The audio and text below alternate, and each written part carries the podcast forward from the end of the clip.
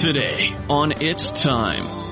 You are set apart for the purposes of God by His Holy Spirit. Isn't that great to know? A lot of times when we lose kind of our way in life and we think, what purpose am I here for? The word sanctification means being set apart for the specific use of God.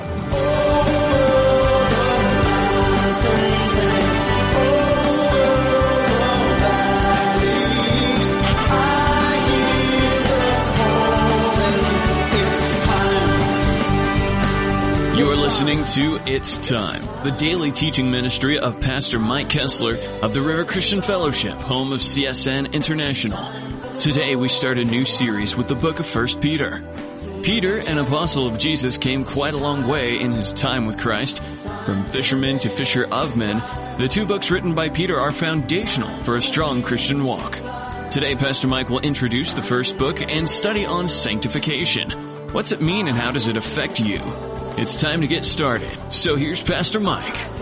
How important it is in these days that we live in to be about our Father's business. And so today we're going to start a new book and it's uh, 1 Peter chapter 1. And so if you have your Bibles, I'd like to invite you to turn in them to that book. We're going to go through the entirety of 1st and 2nd Peter. And this book really deals with equipping the saints for the ministry. Now every one of us are involved in ministry. And that isn't just for pastors or Sunday school teachers or deacons or elders or priests or somebody else. That is for every single one of us. Every one of us are involved in ministry. And when you stop to think for a minute, the impact that you have in somebody else's life. Imagine if that person who has contributed so much to your life wasn't there. Think about maybe your mom or your dad or your friends. Maybe that person that oftentimes we can take for granted that if they were not there, what your life would be like. It is interesting a lot of times that we think that life is defined by human success. As an example, name five of the last Nobel Peace Prize winners. Most of us can't do that. Name the ten last Academy Award winners. Can't do that. Most of us. Name the 15 richest people in the world. You might know Gates and maybe a couple others, uh, about as far as I can go. So it tells you looks, popularity, money doesn't necessarily cause a person to remember you. But now for a minute, just think about maybe what was the one teacher in your high school that perhaps when you felt like running away and dropping out of high school maybe encouraged you to stay in school? Maybe that one friend that when everybody else turned their back on you, they were there for you. You remember their names. It's funny that in the amount of oftentimes worldly successes that we can have, we think sometimes this is what makes us something, when in reality we find that sometimes it's just one individual, I believe divinely guided by God, that makes the difference in our life.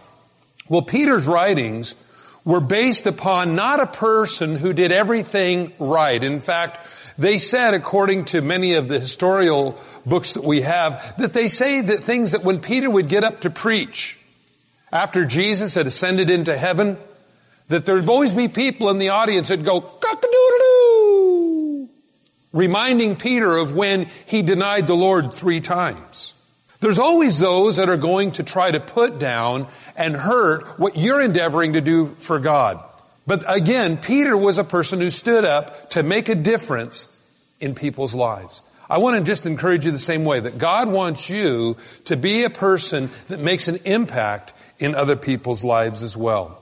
Let's pray. Father, as we go to your word this morning, we ask you now that you would bless this time together, that you would expand our horizons, our understanding of your word, and God, that we would see the value of your Holy Spirit in us, guiding us, encouraging us, and helping us, Lord, just as you moved upon Peter to write these words to encourage us today. And so we ask you now that your hand would guide us and keep us in Jesus' name. Amen chapter 1 of Peter, and this book was written about 30 years after Jesus had ascended into heaven. I think that's uh, fairly significant because uh, Peter probably had a little time to reflect on all the things that had happened. Here he saw a person crucified, saw him raised from the dead, saw the numerous miracles that Jesus did, saw his own personal failures, And Peter was one of those people that oftentimes could put his foot in his mouth, shoe and all. And yet, in all of that, Jesus still loved him. And friends, I think that's very encouraging to know that not based upon our meticulous performance as being a Christian, God uses us, but it's, you might say, the desired, the continual work of God working in our lives. So he says, Peter, an apostle of Jesus Christ. He was an eyewitness, first of all, and divinely sent out by Jesus himself. To the pilgrims, this word in the original language is sojourners. In other words, he's saying here that um, this ain't your home. The very, one of the very first things Peter causes the reader to understand is this ain't all there is. This ain't your home. And friends, I think that's real important because sometimes we like to nestle, snuggle down in our little world of picket fences and my little things everywhere like I like it. And we find oftentimes that we find the jumbling effect that goes on. Those things that cause us to find that uneasiness in a world. And sometimes we interpret that as that God doesn't love me because if God loved me, everything would be cushy. Everything would be velvet. Everything would be velour. Everything would be my way. But as we really study this here, you're going to find that as a Christian, because you're alive in a world that's contrary to the Spirit of Christ, you're going to endure many things that go against the principles of God and you, because you represent God on this earth. Now he says to the pilgrims, the sojourners, in the dispersion in Pontus, Galatia, Cappadocia, Asia, Bithynia, the elect according to the foreknowledge of God the Father, in sanctification of the Spirit for the obedience of sprinkling of the blood of Jesus Christ. Grace to you and peace be multiplied. It's interesting here. He says to the pilgrims of the dispersion, the persecution came upon the church in Jerusalem. And because the persecution came upon the church in Jerusalem, the disciples, the followers of Christ, went all over the known world to get out of Jerusalem because that's where they were being persecuted. And I gotta tell you something, persecution is just simply an invitation. The invitation was, go preach the gospel someplace else. You know, otherwise everybody would have just kind of stayed together in one little pot and they'd all just kind of enjoyed each other's company waiting around for the Lord to come back. Well, the persecution came and that's what jumbled everything up and caused them to leave. Now, where did the persecution come from? Was it from the Roman government? Interestingly enough, no it wasn't. It's the same place I believe persecution today comes from quite often. Comes from people who think they're Christians or religious and simply aren't at all. Oh, they might have a Bible and they may say, praise the Lord, hallelujah, thank you Jesus, but there's something really wrong in their spiritual walk. Zero fruit is something you always find. Jesus said, by your, by their fruit you shall know them. And you'll notice oftentimes that people that are the most critical of others or persecuting them or doing all, when you really examine their life, they're not leading anybody to Christ. They don't have any discipline in their life of teaching anybody the Word of God or Bible studies or anything like that. All they do is like to go around and take pot shots like a sniper in Vietnam at people. It's really tragic because what had happened then, the Sadducees, the Pharisees, the Sanhedrin riled up the people against those followers of Christ. The very people that had the rolls of scripture, the very ones that had Isaiah chapter 53 that spoke of Jesus being wounded for our transgressions and being wounded for our iniquities, those were the very uh, uh, scrolls that they had. And as they crucified Christ, and then they went after the disciples, that then is what got the Roman government riled up because they were just trying to keep the riots away.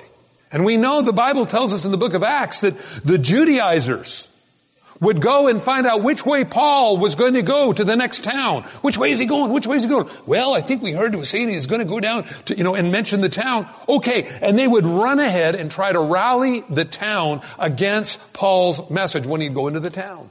It's unfortunate, friends, that this happens, but I gotta tell you something. In Foxe's Book of Martyrs, and if you ever have a chance to read that book, it's an incredible book because it tells you how the apostles and the early church fathers and other Christians died because of their faith in Christ. You'll read about how uh, Peter was crucified upside down. Some of the other apostles skinned alive. But you never read how the Pharisees died in Foxe's Book of Martyr, and it's because they didn't. They're still here. Incredible, isn't it? I know. Well, he says the dispersion. When that pressure came, that persecution came, those disciples, those followers of Christ moved all over the known world at that time. And with them, inside of them, was the treasure. The treasure of life eternal. And so they began to bring that invitation of the kingdom of heaven to other places through the persecution. Now he says, sanctification of the Spirit. Sanctification is a big word, sounds real spiritual, but just simply means this. You are set apart for the purposes of God by His Holy Spirit. Isn't that great to know? A lot of times when we lose kind of our way in life and we think, what purpose am I here for? Is it just to occupy space? Or is it for a real purpose? The word sanctification means being set apart for the specific use of God.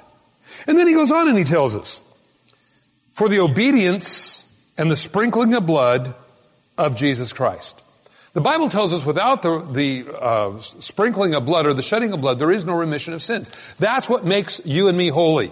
Always remember that sprinkling of blood is what keeps you holy, keeps me holy. We're not holy in ourselves. Boy, I'll tell you, you can ask anybody you know. Ask your, ask your spouse. Honey, am I holy? Holy weird. No, I mean, I mean, the, we know we're not. We do things weird. But God in His love, through the forgiveness of Christ, washes us every day. You need to remember, you're in the blood of Christ. And those things that are in your past are forgiven, and you need to walk in that way every day. The Bible tells us that. And so, he says, grace to you and peace be multiplied. Grace is God giving you what you don't deserve. Now mercy is God not giving you what you do deserve. But grace is God just saying, you know what? I'm going to bless them just because they need to be blessed. I like that. Have you ever just, just wish somebody would do that for you? You ever just wish, you know, I look at these millionaires sometimes. It's really crazy. I, I read this thing this past week about this man. He, he's like a multi-billionaire and he spent millions of dollars to try to figure out how the brain of a mouse works. And, and I just wish sometimes you think, you know what, I, I could do a lot better with that money than that mouse. And you think about that for a minute. You think, boy, it'd be sure nice that somebody would give you something even though you didn't deserve it or you didn't work for it. That's what grace is. Unfortunately, sometimes the world bestows all its grace on things that don't matter. But God, on the other hand, bestows His grace on you because you do matter. And because when you're exhorted and you're built up and you're confident in your faith, you in turn are going to go out and be an encouragement to others. Friends, I can never ever express to you the importance of how valuable you are to at least one other person on this earth. You're valuable. If you ever felt suicidal, it's because you've lost sight of that other person that God has placed in your life or those people that God has placed in your life because you do have an impact in other people's lives. The way they view God, the way they view life, the way they view eternity. That's you. That's part of what God has you doing. You say, well, Mike, I, I don't know that I'm doing that. You know, sometimes just your daily conduct, the Bible says. People observe your relationship with God. And so when they see that you know, hey, they're going through some hard and heavy duty stuff, but they're still going. Well, hey, that's pretty neat. Uh, that's a pretty neat thing to be able to say. Well, you know, a lot of people, when they go through hard times and troubles, and as we're going to get into this, because this whole, again, book is about equipping the saints for the ministry, when people go through things sometimes, well, they give up. They go, let's go get sloshed. Let's go get loaded. Let's just run away. Let's just abandon everything we knew. Let's just slip out the jack back, find a new plan, stand, make a new key, Lee, and get yourself free. Whatever, however. You know, you look at the philosophy of the world in dealing with pressure, friends, it's a lot different than the way Christians do. Because everything oftentimes the devil tries to get you to do, to abandon what you know to be true, and you remain true to God, let me tell you something, that's the Spirit of God in you because it's not within you to remain faithful to God in yourself. That's what God's grace is. And because you have God's grace, in other words, God giving you something you don't deserve, in other words, you know, I'm weak, God, my knees are a knocking and I'm tired. God says, I'm going to keep you plugged into the fueling station because I love you. Now, the result of that is the second part of this, and that's peace that's multiplied to you. See, when you know, when you remember, and, and friends, I, I think Sunday is a wonderful time. I think Wednesday nights are wonderful times. I think anytime you get together with other people love God's wonderful times, I'll tell you why. Because it reminds me when all the only input maybe I have concerning the, my viewpoint of life is maybe my own and maybe Hollywood's, it's nice to know that when I get around other Christians, that they remind me, God's Spirit in them reminds me, whether it's me sharing here on Sunday morning as an example, or, or around uh, eating, a, eating a meatball afterwards after the church. That we encourage one another in saying, hey, as a matter of fact, God is faithful. And by the way, I do appreciate you. Gives us peace. That peace knowing that God's going to work it all out. And I thank God for the times we gather together on Sunday morning and again Wednesday and all the other times for just that time of renewal and that time of, God, thank you for refocusing my life. Do, do you know how long it takes us to get out of focus?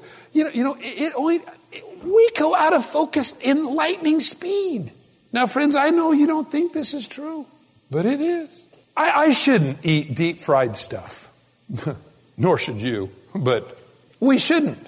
We don't. We, I mean, there's whole movies made about how bad it is for you. And we know we're not supposed to do it. And we open the menu and we see the big kahuna. Every deep fried thing imaginable on the planet is on that appetizer. And I gotta tell you, while I'm eating it, I enjoy it. But you know, about three in the morning, there's a little wake up call from a thing called your tummy that says, you ate too much grease.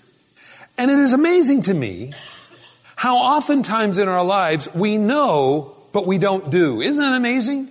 It isn't a very long track from knowing what we're supposed to do to not doing it.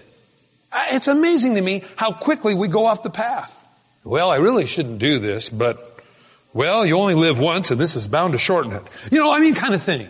And, and we think about those kinds of things. And I, I look at this and I realize that God purpose for us is to remind us. And those reminders oftentimes are much better heeded in persecution than they are when everything is going well for us. So he says, Blessed be the God and Father of our Lord Jesus Christ, who according to his abundant mercy, now again, abundant mercy, that's not getting what you all, what I deserve. We deserve to be fried, crispy critters. But God in his mercy didn't do that.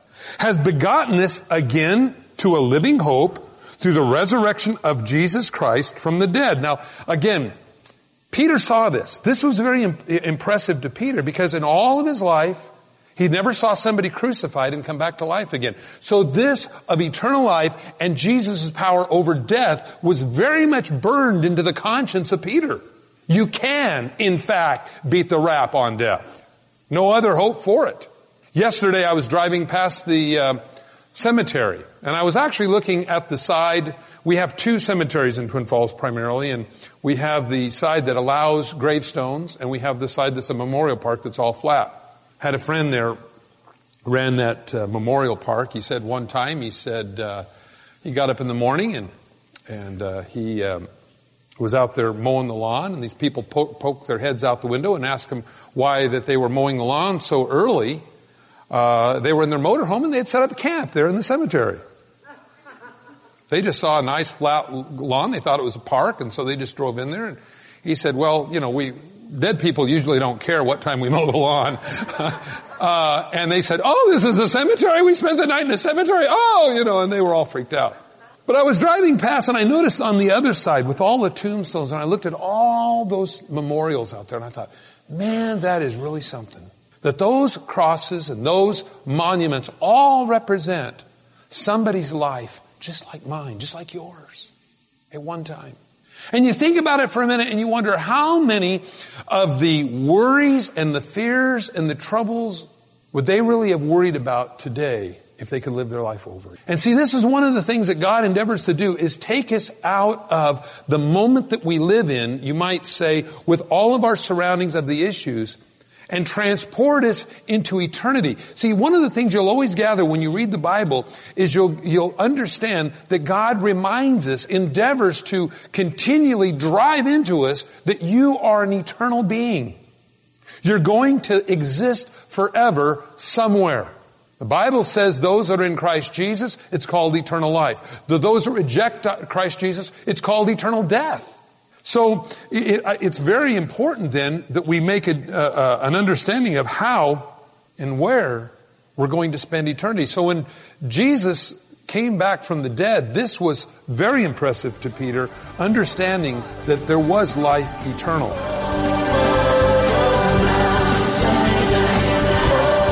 That's Pastor Mike Kestler with It's Time. I'd like to take this moment to invite you to get your free copy of It's Time to Grow, the new believers booklet written by Pastor Mike. It's Time to Grow answers many of the questions new believers have in a clear and concise manner, followed by the scripture references for each statement made. It's Time to Grow can be yours simply by dialing 800-357-4226. That's 1-800-357-4226. Or you can order it online for free at csnradio.com. Don't forget if you'd like a copy of today's program, you can call our toll-free line I mentioned before, and that's 1-800-357-4226. Also, the daily free podcast is available through iTunes by searching for It's Time in the iTunes Store. On behalf of Pastor Mike and all of us here at the River Christian Fellowship, thanks for listening and tune in next time for It's Time.